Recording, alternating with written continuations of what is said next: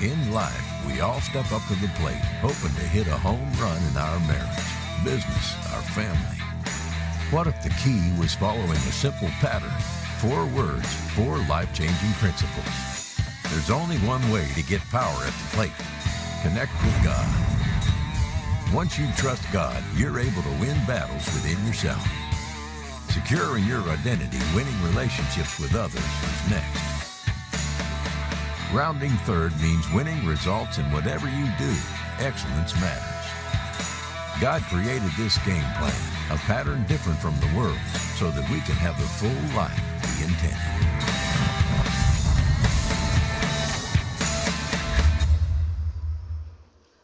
Well, hello, Heritage. Want to welcome all of you here at Rock Island and greet our family out at Bettendorf, also at QC West, those joining us online as we join you here. Thanks for being part of this time. This is our final wrap-up weekend for Home Run Life, and this has just been a great journey, powerful journey, seen God move across our family in a number of ways.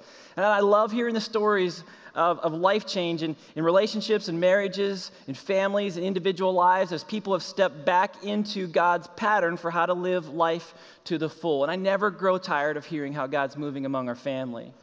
And if you've missed any of the journey, I really encourage you to go to heritageqc.com, and under the media tab, you can find out what you've missed. But let's take a moment and review the journey to this point over the last 5 weeks. We know that Paul said in Romans 12, verse 2, he said, "Do not conform to the pattern of this world, but be transformed by the renewing of your mind. Then you will be able to test and approve what God's will is, his good, pleasing, and perfect will." So we understand out of that passage that there is a pattern of the world, but also that God has a pattern. And his pattern, no matter who you are or where you're at, what stage of life, he just has 4 areas that he wants to grow you in. You could call them growth gates. Or for our purposes in this journey, we've been using and leveraging the baseball metaphor, and so we refer to them as bases. And so the 4 areas that God seeks to grow us through, those 4 bases, all start and end at home plate, where we connect with God, where we step into relationship with him through Jesus Christ, where we receive his purpose and his power, and in that place we also win something. We win dependence. When we connect with God through Jesus Christ, we win dependence at home plate, and that positions us to live life to the full, because it's by his power we can proceed to first base, where we deal with the area of character. We deal with integrity issues, and in that place is where most of us get thrown out. This is where most of us make a mistake and end up missing out on all God has for us in life. But we can, by his power, we can win at first base and win within in those character integrity battles, because it's by his power. And when we do, we can proceed from first base to second base. And second base is where we interact with people. It's the community base. And we win with who here? We win with others. That's right, others at second base. This is where we learn to love them as God loves them, and we don't use people, we serve people. Once we've done that, we can continue on around to third base. That's the competence base, it's performance. And here's where we win another thing, and that's where we win results. And not just any results, we win the kind of God-sized results that the Lord has for us and who he's made us to be in this life. And this is God's pattern. There's a sequence to it. There's a pattern that allows us to live life to the full as we run the bases his way. If we don't do it his way, we can end up consumed by results. We can end up using people rather than loving them. And we can fail those first base character battles and end up with no time for God. There is a way that God seeks to grow us, a pattern. And there are no shortcuts in the spiritual journey, as we saw last week.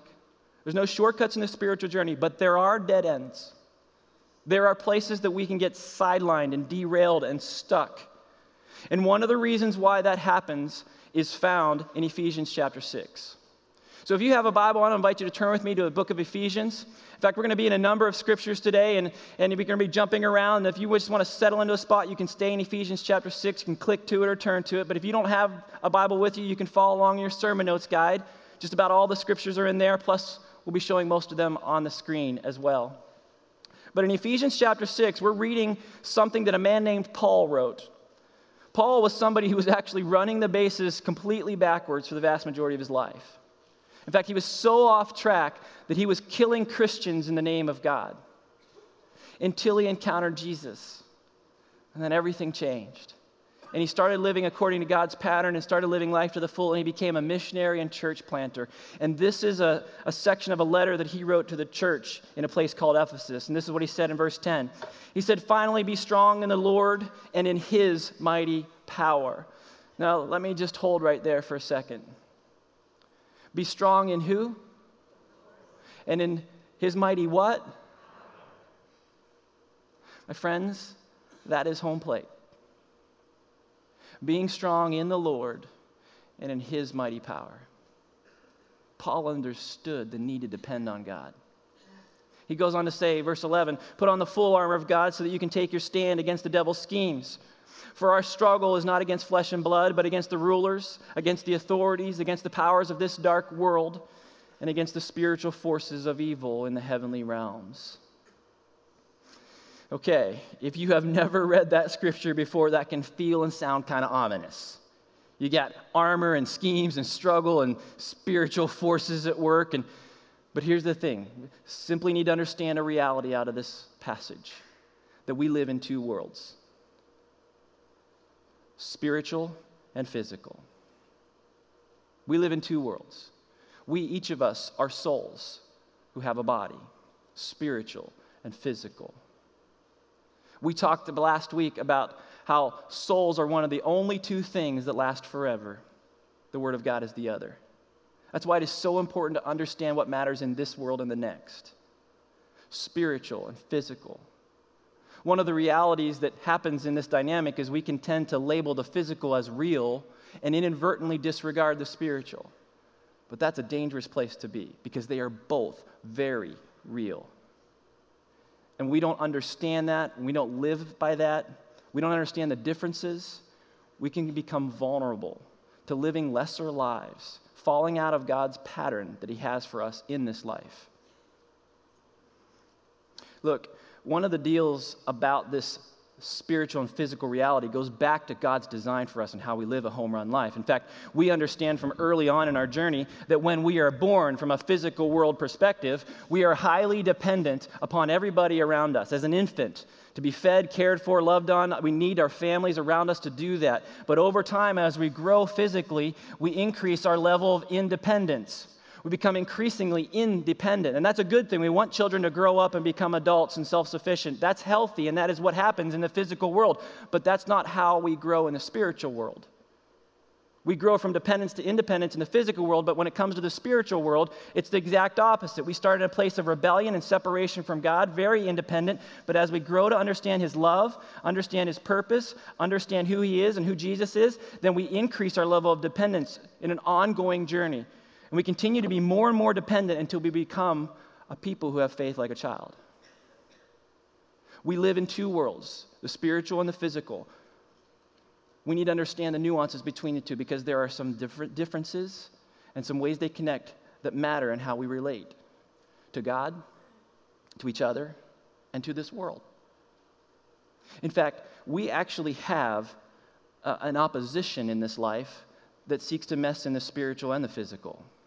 Both sides of the equation. There's someone who seeks to make sure we don't live a home run life, to make sure we get thrown out along the way. They don't care about us, couldn't give a rip about us.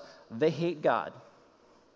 We know them by several different names, Satan, Lucifer, the devil, but he is an enemy of God and an enemy of the home run life. And when we don't understand the realities of the spiritual struggle, as Paul referred to it, or what we often call the spiritual battle, we are more likely to stumble and be vulnerable in it. And if we're ever going to live a home run life, have that life to the full, then we need to know a few things about how the spiritual and the physical worlds intersect. So let's do this first. I want everybody at each of our locations to do this. I want you to look at the person on your left. Okay, now look at the person on your right. Now look around the room at everybody you can see in the room. And I want to ask you a rhetorical question as you do that. Do you see your enemy in this room? Rhetorical question, don't answer it. Do you see your enemy? Let me answer it for you. No, you do not. Not even if the person sitting next to you or the person across the room is the one who has done the greatest wrong against you, who's done the most painful, unfair thing to you. They are not your enemy. Our enemy is not flesh and blood. For some of us, the person who has done the greatest wrong and the most unfair and painful thing to us is us. I want to tell you, if that's you, this applies to you as well. You are not the enemy. Who's the enemy? Satan. And Satan is a deceiver. The Bible calls him the father of lies. He's the master of distorting and twisting truth, planting ideas, just deceiving. And through his meddling, we can be tricked into certain thought patterns and often settle for less than God intended in many areas of our lives. And here's the bottom line, that most people never experience a home run life because they believe a lie. Most people never experience a home run life because they believe a lie. Because they believe a what? A lie.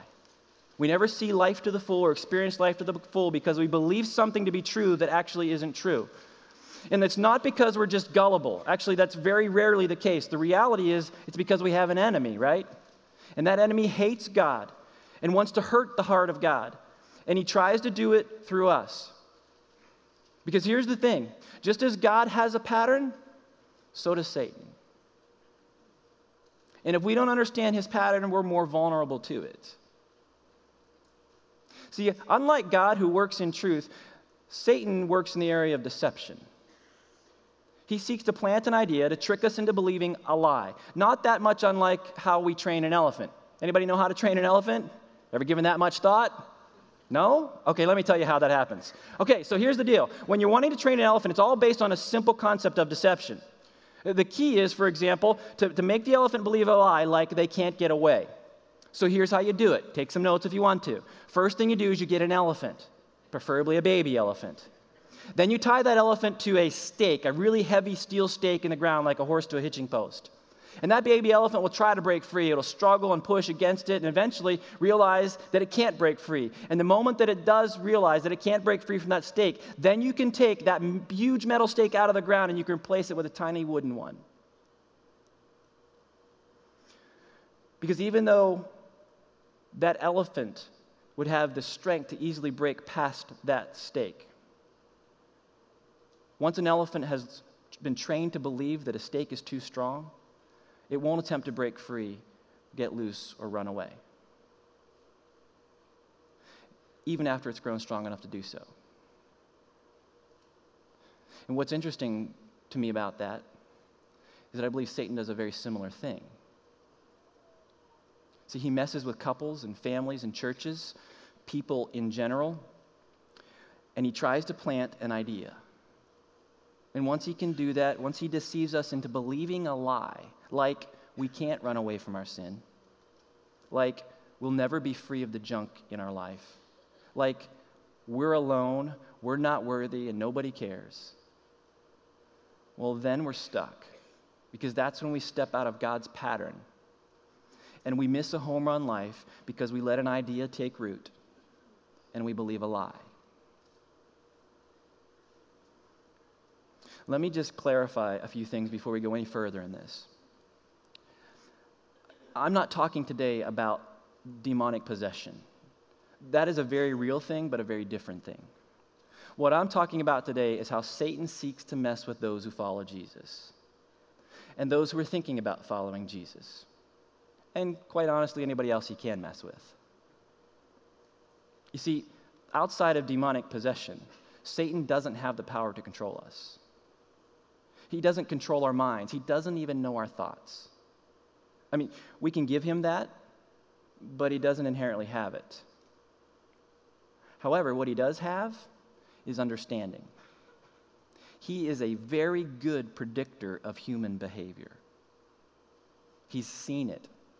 He knows how to trick us, how to plant an idea. He is the father of lies. Here's how Jesus described him. Just 2 chapters before Jesus said, I have come that they may have life and have life to the full. This is John chapter 8, verse 44. Jesus said, he was a murderer from the beginning, not holding to truth, for there is no truth in him. When he lies, he speaks his native language, for he is a liar and the father of lies.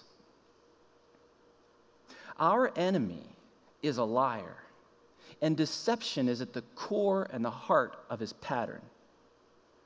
And those who miss living a life to the full often do so because they believe a lie. Which means the greatest threat to an abundant life often is embracing an idea from the father of lies. And he seeks to plant that idea to destroy. He doesn't control our minds, he doesn't know our thoughts, but he can predict behavior. And he knows what can distract us, he knows what can trip us up. And what he uses to do that, I call the D's. D's. What he does is uses what I like to call D's. These are all based, first and foremost, in deception.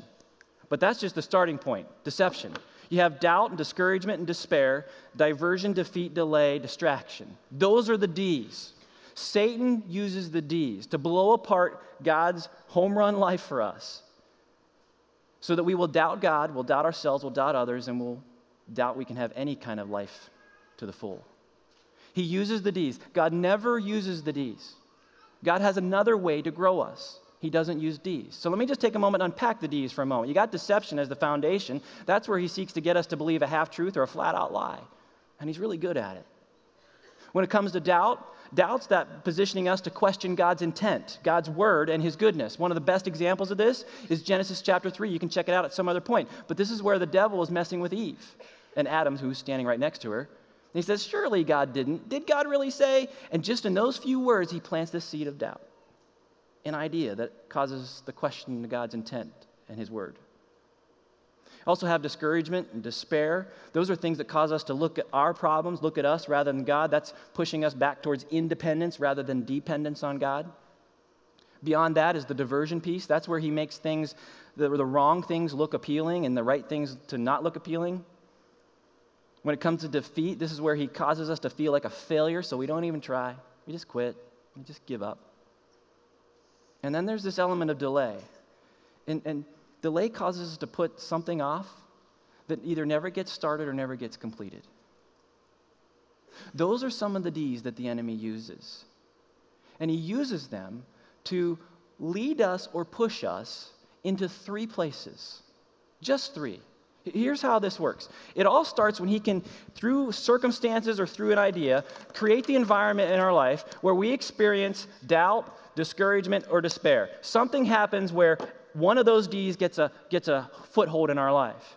And when he can do that, then he seeks to push us into one of three locations, just one of three to start. The first one might be isolation. Isolation. Now, this is very different than solitude. We talked about this a couple weeks, but isolation is a place where we think, nobody cares, I'm alone, and I'm better off alone. And isolation is a place that he will use doubt and discouragement and despair to lead us into. Either he will push us into that, or we just flat out step into it because of the circumstances we're looking at and how we're looking at them. If he can't move us to isolation, he'll actually try to move us to another place, and that's a place of fear. Fear has no place in the life of a believer. None. I'm not talking about holy, reverent fear for a holy God. I'm talking about fear marked by anxiety and worry, where we don't trust and we don't risk, and we're afraid of what might happen to us. He tries to push us to a place of fear, which also then bleeds into this third location, which is a place of victim mentality. This is where he gets us to the point where we sit there going, man, I have been wronged. I'm owed. I shouldn't be treated that way. I didn't get recognized enough. It's me. I deserve more. I deserve better. And so using a D, he will push us into one of these three locations. But he's not done. Because once he's there, he just wants us to run through his pattern. So if he can move us to a place of isolation where we're separate from relationship with people and God, and we're feeling vulnerable and nobody cares, well, now we start to feel fear. Well, if I'm alone, nobody cares, and what can happen to me? I'm afraid of what might happen to me. In fact, what happens to me might mean I'm a victim of something, that I can be wronged and mistreated, and that's unfair, and I'm owed something more. And out of that, then we say, well, I'm going to distance myself from people because I don't want that to keep happening. And so now I move myself into greater isolation. You see this? Are you with me? I mean, the deal is, this is his pattern, but he doesn't carry the order. There is an order when it comes to the pattern of God, but there's no order when it comes to this. He just wants us to get into one of these places. and then he keeps us out there. So he can move us to a place of fear. Like, I'm afraid of what might happen in my life. I'm worrying about that. There's anxiety to that. Because of that, I'm going to keep myself distanced from people in a relationship. I'm not going to expose my heart to people. I'm not going to let them know me. And so I'm going to isolate myself. But in that, then I think, you know, that's not fair. I shouldn't have to do that. I shouldn't have to worry how people might treat me or what might go wrong. And now I'm a victim. And because I'm a victim in that, I'm afraid of what might happen again. And now we're just stuck in this cycle, and it just continues over and over again. And the crazy, ridiculous thing about this cycle is that it's ultimately about us. The focus is on us. Unlike the pattern that God has for us where the focus is on Him. It's Christ-centered. And we can get caught up in this thinking that the enemy puts us in, where we start to question and doubt God, and doubt ourselves, doubt others, doubt that we can ever experience life to the full. And this happens in overt ways, but it also happens in subtle ways. But he uses these to push us into isolation, fear, and victim mentality. And sometimes we just step there on our own. He doesn't have to push. Look, if you were the enemy, I wonder what idea you would plant or what D you would use to trip you up today. Would it be doubt, discouragement, some form of distraction or diversion? Where are you already most vulnerable? Because this pattern can play out in every arena of life. You're talking about purity and lust. You're talking about shame and guilt, worry or insecurity. Where are you most vulnerable? It's possible that an area of struggle in your life right now is the result of an idea planted by the enemy. And God doesn't use this pattern, and He doesn't use the D's. Look, we're created to run the bases. We're created to run the bases as God designed them. But we can end up living a life where we feel like we're running God's bases, but we're actually running this pattern. Because it feels kind of like it should, and we feel justified in isolating. We feel justified in being not trusting, and justified in like, I deserve more. But we end up living lesser lives stuck in that pattern. And we can get lost in the understanding of what is true and not true. Look, Jesus understood the tension and reality between these two patterns, so much so, it's actually, when He said in John 10:10, I have come that they may have life and life to the full, that's not actually the full verse, that's just the back half. There's more to it, the first half. Check out what it says, John 10:10. The thief comes only to steal and kill and destroy. I have come that they may have life and have it to the full. Who's the thief? Satan. He's the thief. And Satan's main objective is to hurt the heart of God by derailing our relationships with Him and our trust in Him. He couldn't care less about us. Satan cannot defeat God, so he's unleashed his hatred for God on mankind. And since he can't destroy God, he seeks to destroy God's creation, you and me. That's why Peter, one of Jesus' disciples, wrote these words in 1 Peter 5. He said, be self-controlled and alert. Your enemy, the devil, prowls around like a roaring lion looking for someone to devour. This isn't a game. This is a battle for souls. And we've all experienced the enemy's attacks. We've all experienced temptation at some point, and we've all messed up at some level. I would be embarrassed if you knew how many times I have messed up in my journey. Yet, even though we've all fallen, we can come back from that. In fact, I want to share with you one such story from one of our own. Check this out.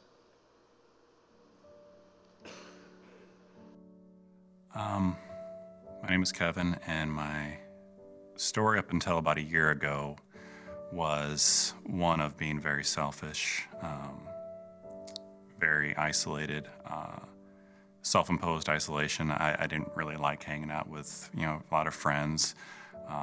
Even when I was around my family, I was very alone. And that was comfortable for me.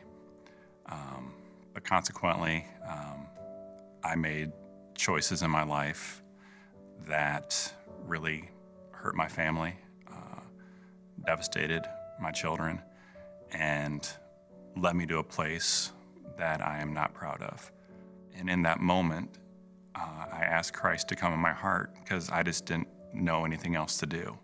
I wasn't a terribly spiritual person. I would have claimed to be a Christian, but I can't say that I was acted like a Christian. But I asked, and I genuinely meant it. I said, Lord, I need you.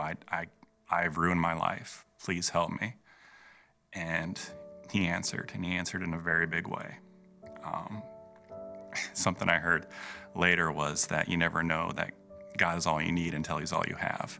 And it was very true in that moment because God was all I had. I had lost everything.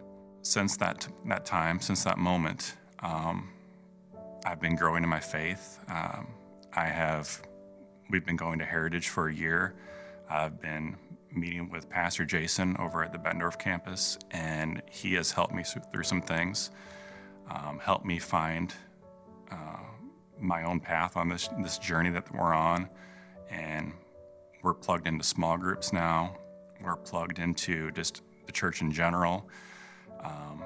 And it's really transformed my life, my wife's life, my family's life. And I just can't say enough good things about that. It's been pretty phenomenal. And specifically with this sermon series, The Home Run Life, it was one of those aha moments when Pastor Sean first put it up on the screen and kind of like showed like, hey, this is how you run the bases. And I looked at it and I'm like, oh, well, there's one thing I did wrong. I mean, I did 1,000 things wrong, but that was one of the things I definitely did wrong, because he says you have to be dependent on God. Well, I was an extremely independent person. I made it that way. I thought I was supposed to be. I thought that made me strong. But what it did was it isolated me. And in that isolation, I developed my own plan, my own agenda, my own way of doing things. And I heard Pastor Sean saying these exact things in the Winning with Others part of the series. And it really hit home because I was doing all those things. I was trying to win on my own terms. I was trying to win with my own plan, and my plan pretty much destroyed my life and the lives of those around me. So my plan was a failure. God's plan is the only plan that truly works. But I am trying, and I think my life is much better for it. My family is happy. My family is whole. And a year ago, I couldn't have said that.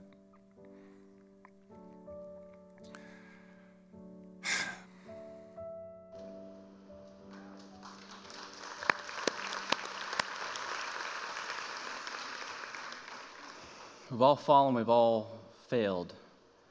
No matter where you're at, where you've been, you can come back through Jesus. God's restoring Kevin and his family to more.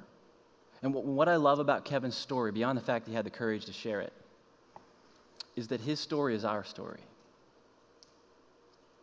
We've all failed. We've all fallen. We've all been tripped up by the D's and landed at a place of isolation and fear and victim mentality. And I mean, the deal is sin inherently creates the platform by which we fall into the rest of the pattern. And we've all sinned. But the beautiful thing is that God has made a way for us to come back, for us to be restored to living life to the full. But it's by his pattern, and it's through his son, Jesus. In fact, if we were to step back into understanding this pattern a little bit more, the reality is that dependence determines direction. Dependence determines direction. It's the foundation of our life that determines the kind of life we live. It's the focus that we have. It's who we approach and how we approach them. It's what we're trusting in that determines the nature of our life. And I wonder what foundation and focus is defining your life. Is it your agenda or God's? Is it the pattern of the world or is it God's pattern? Is it dependence on yourself or dependence on his son Jesus? It matters. Because what we depend on determines direction. That foundation determines the kind of life we live. And one of the beautiful things about living life according to God's pattern is that when we do, suffering turns into sacrifice. And people are no longer projects. And we live for a purpose much greater than ourselves. And God does amazing things. So what? What we do is we start to wrap up this home run life thing, this journey. Well, when Paul said our battle's not against flesh and blood, he goes on to say something else in verse 13. He says, therefore, put on the full armor of God, so that when the day of evil comes, you may be able to stand your ground, and after everything, to stand. I want you to be able to stand, and after everything, stand. It's important to know and understand the difference in the patterns, that there are different patterns.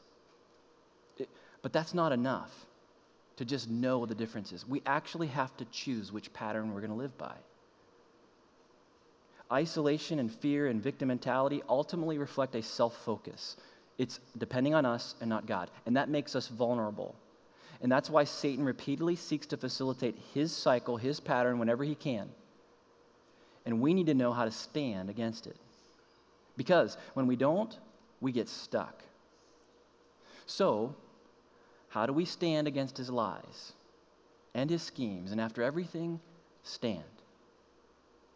The simple answer is truth. By countering the lies with truth. Look, Jesus is not only our Lord and Savior, he is our example for everything. And there's a point in Jesus' journey where he was out in the wilderness and Satan approaches him and seeks to tempt him 3 different times. And every time the Son of God, Jesus, responded to that temptation by quoting Scripture. And if the Son of God responds to temptation from the enemy that way, so should we. Because it is truth that sets us free. The truth is the Word of God. But we also have Jesus, because Jesus said, I am the way, the truth, and the life. So we have Jesus and his word. And with those 2 things, man, we can stand and after everything still stand. It was 2 Timothy chapter 3 that reminds us of this, that all Scripture is God-breathed and useful for teaching, rebuking, correcting, and training in righteousness, so that the servant of God may be thoroughly equipped for every good work. We have the Word of God, and we have Jesus Christ. And we can break the cycle of isolation, fear, and victim mentality. And we can avoid it all together when we reject the lie and we counter with truth. That's how you break the cycle. That's how you stand and after everything still stand.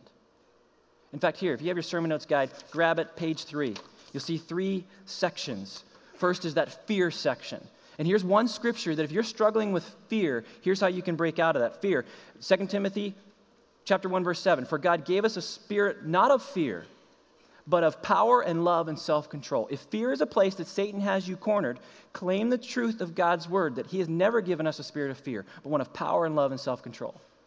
If that's not your area, maybe isolation's the place. You're alone, nobody cares, and I'm better off alone. Listen, here's what God said, Hebrews 13, I will never leave you nor forsake you. God said that. Jesus himself said in Matthew 28, surely I'm with you always to the very end of the age. If you're struggling with isolation, embracing isolation, claim the truth that you are not alone. You're not alone.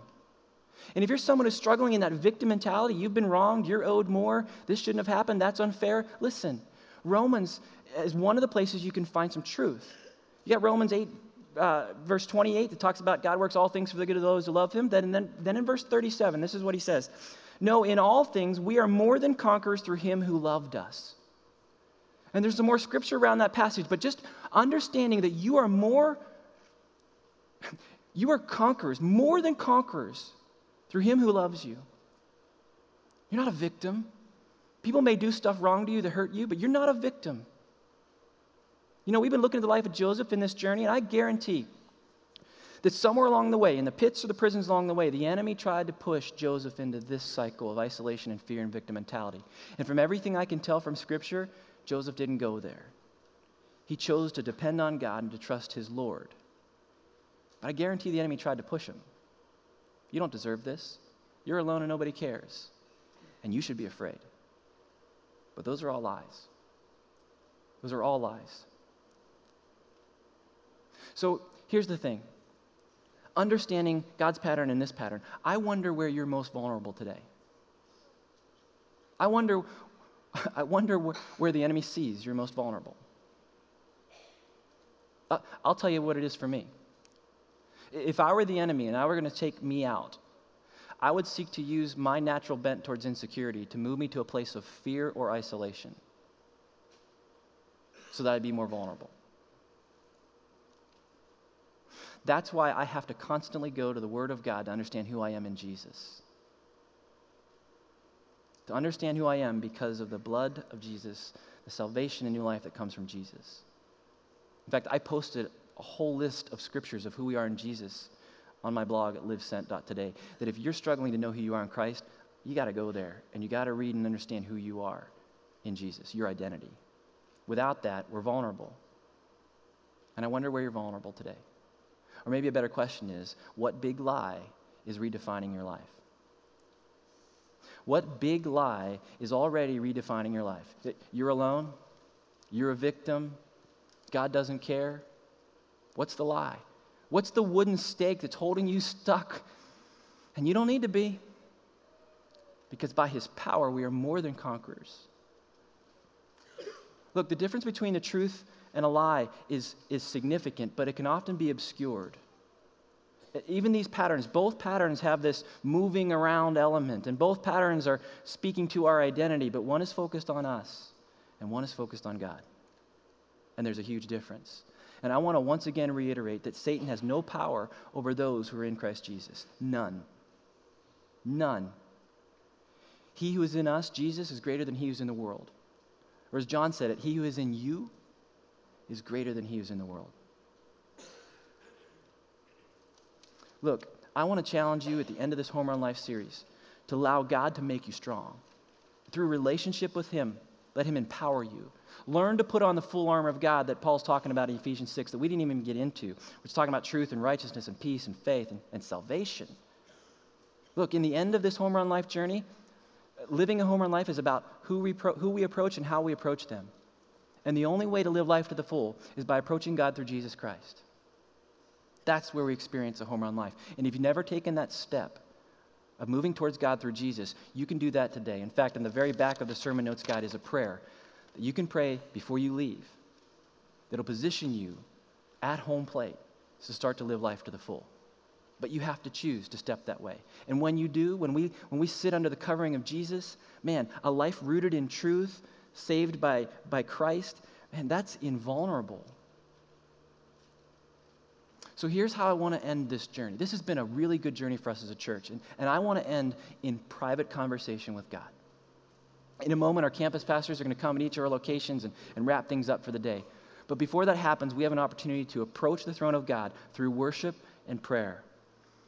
And I want to encourage you to have a private conversation with God during that time about the patterns that you've been living in your life, about maybe the lies you've embraced instead of the truth, or maybe even just the realities of the bases.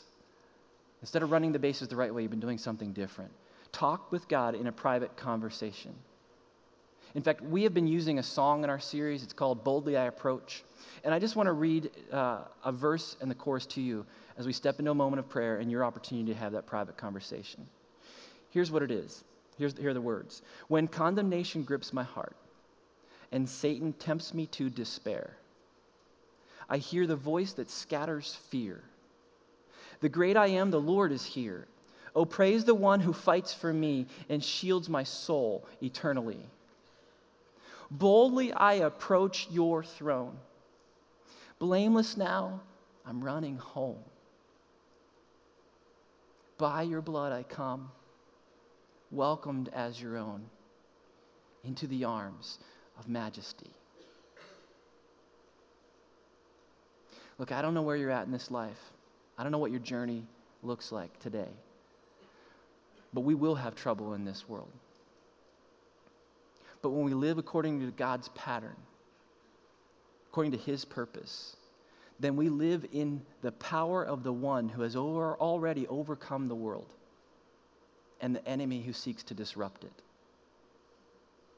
But we have to make a personal choice to receive what He offers, to be able to live that life to the full. And I pray that today would be a spiritual mile marker for you, because in these next few moments, you'll take that opportunity to step into life abundant, life to the full, for His glory. Let's pray together. Heavenly Father, I thank you for the opportunity to have spent some time in your word, in the story of Joseph, looking at your pattern, understanding how we can leverage baseball to understand it more fully. But God, I pray as my brothers and sisters spend a few moments in private conversation with you, may they boldly approach your throne, covered by your blood. May they run home to you in greater dependence, able to win within, to win with others, and win results because they have one dependence on you. And God, I pray you bind the enemy, Satan. In the name of Jesus, bind him from interfering, and give us wisdom to lay hold of truth and reject the lie. Give us courage to break out of patterns by your power. And may your will be done in our lives for your glory and your glory alone. I pray this in Jesus' name. And all God's people said, amen.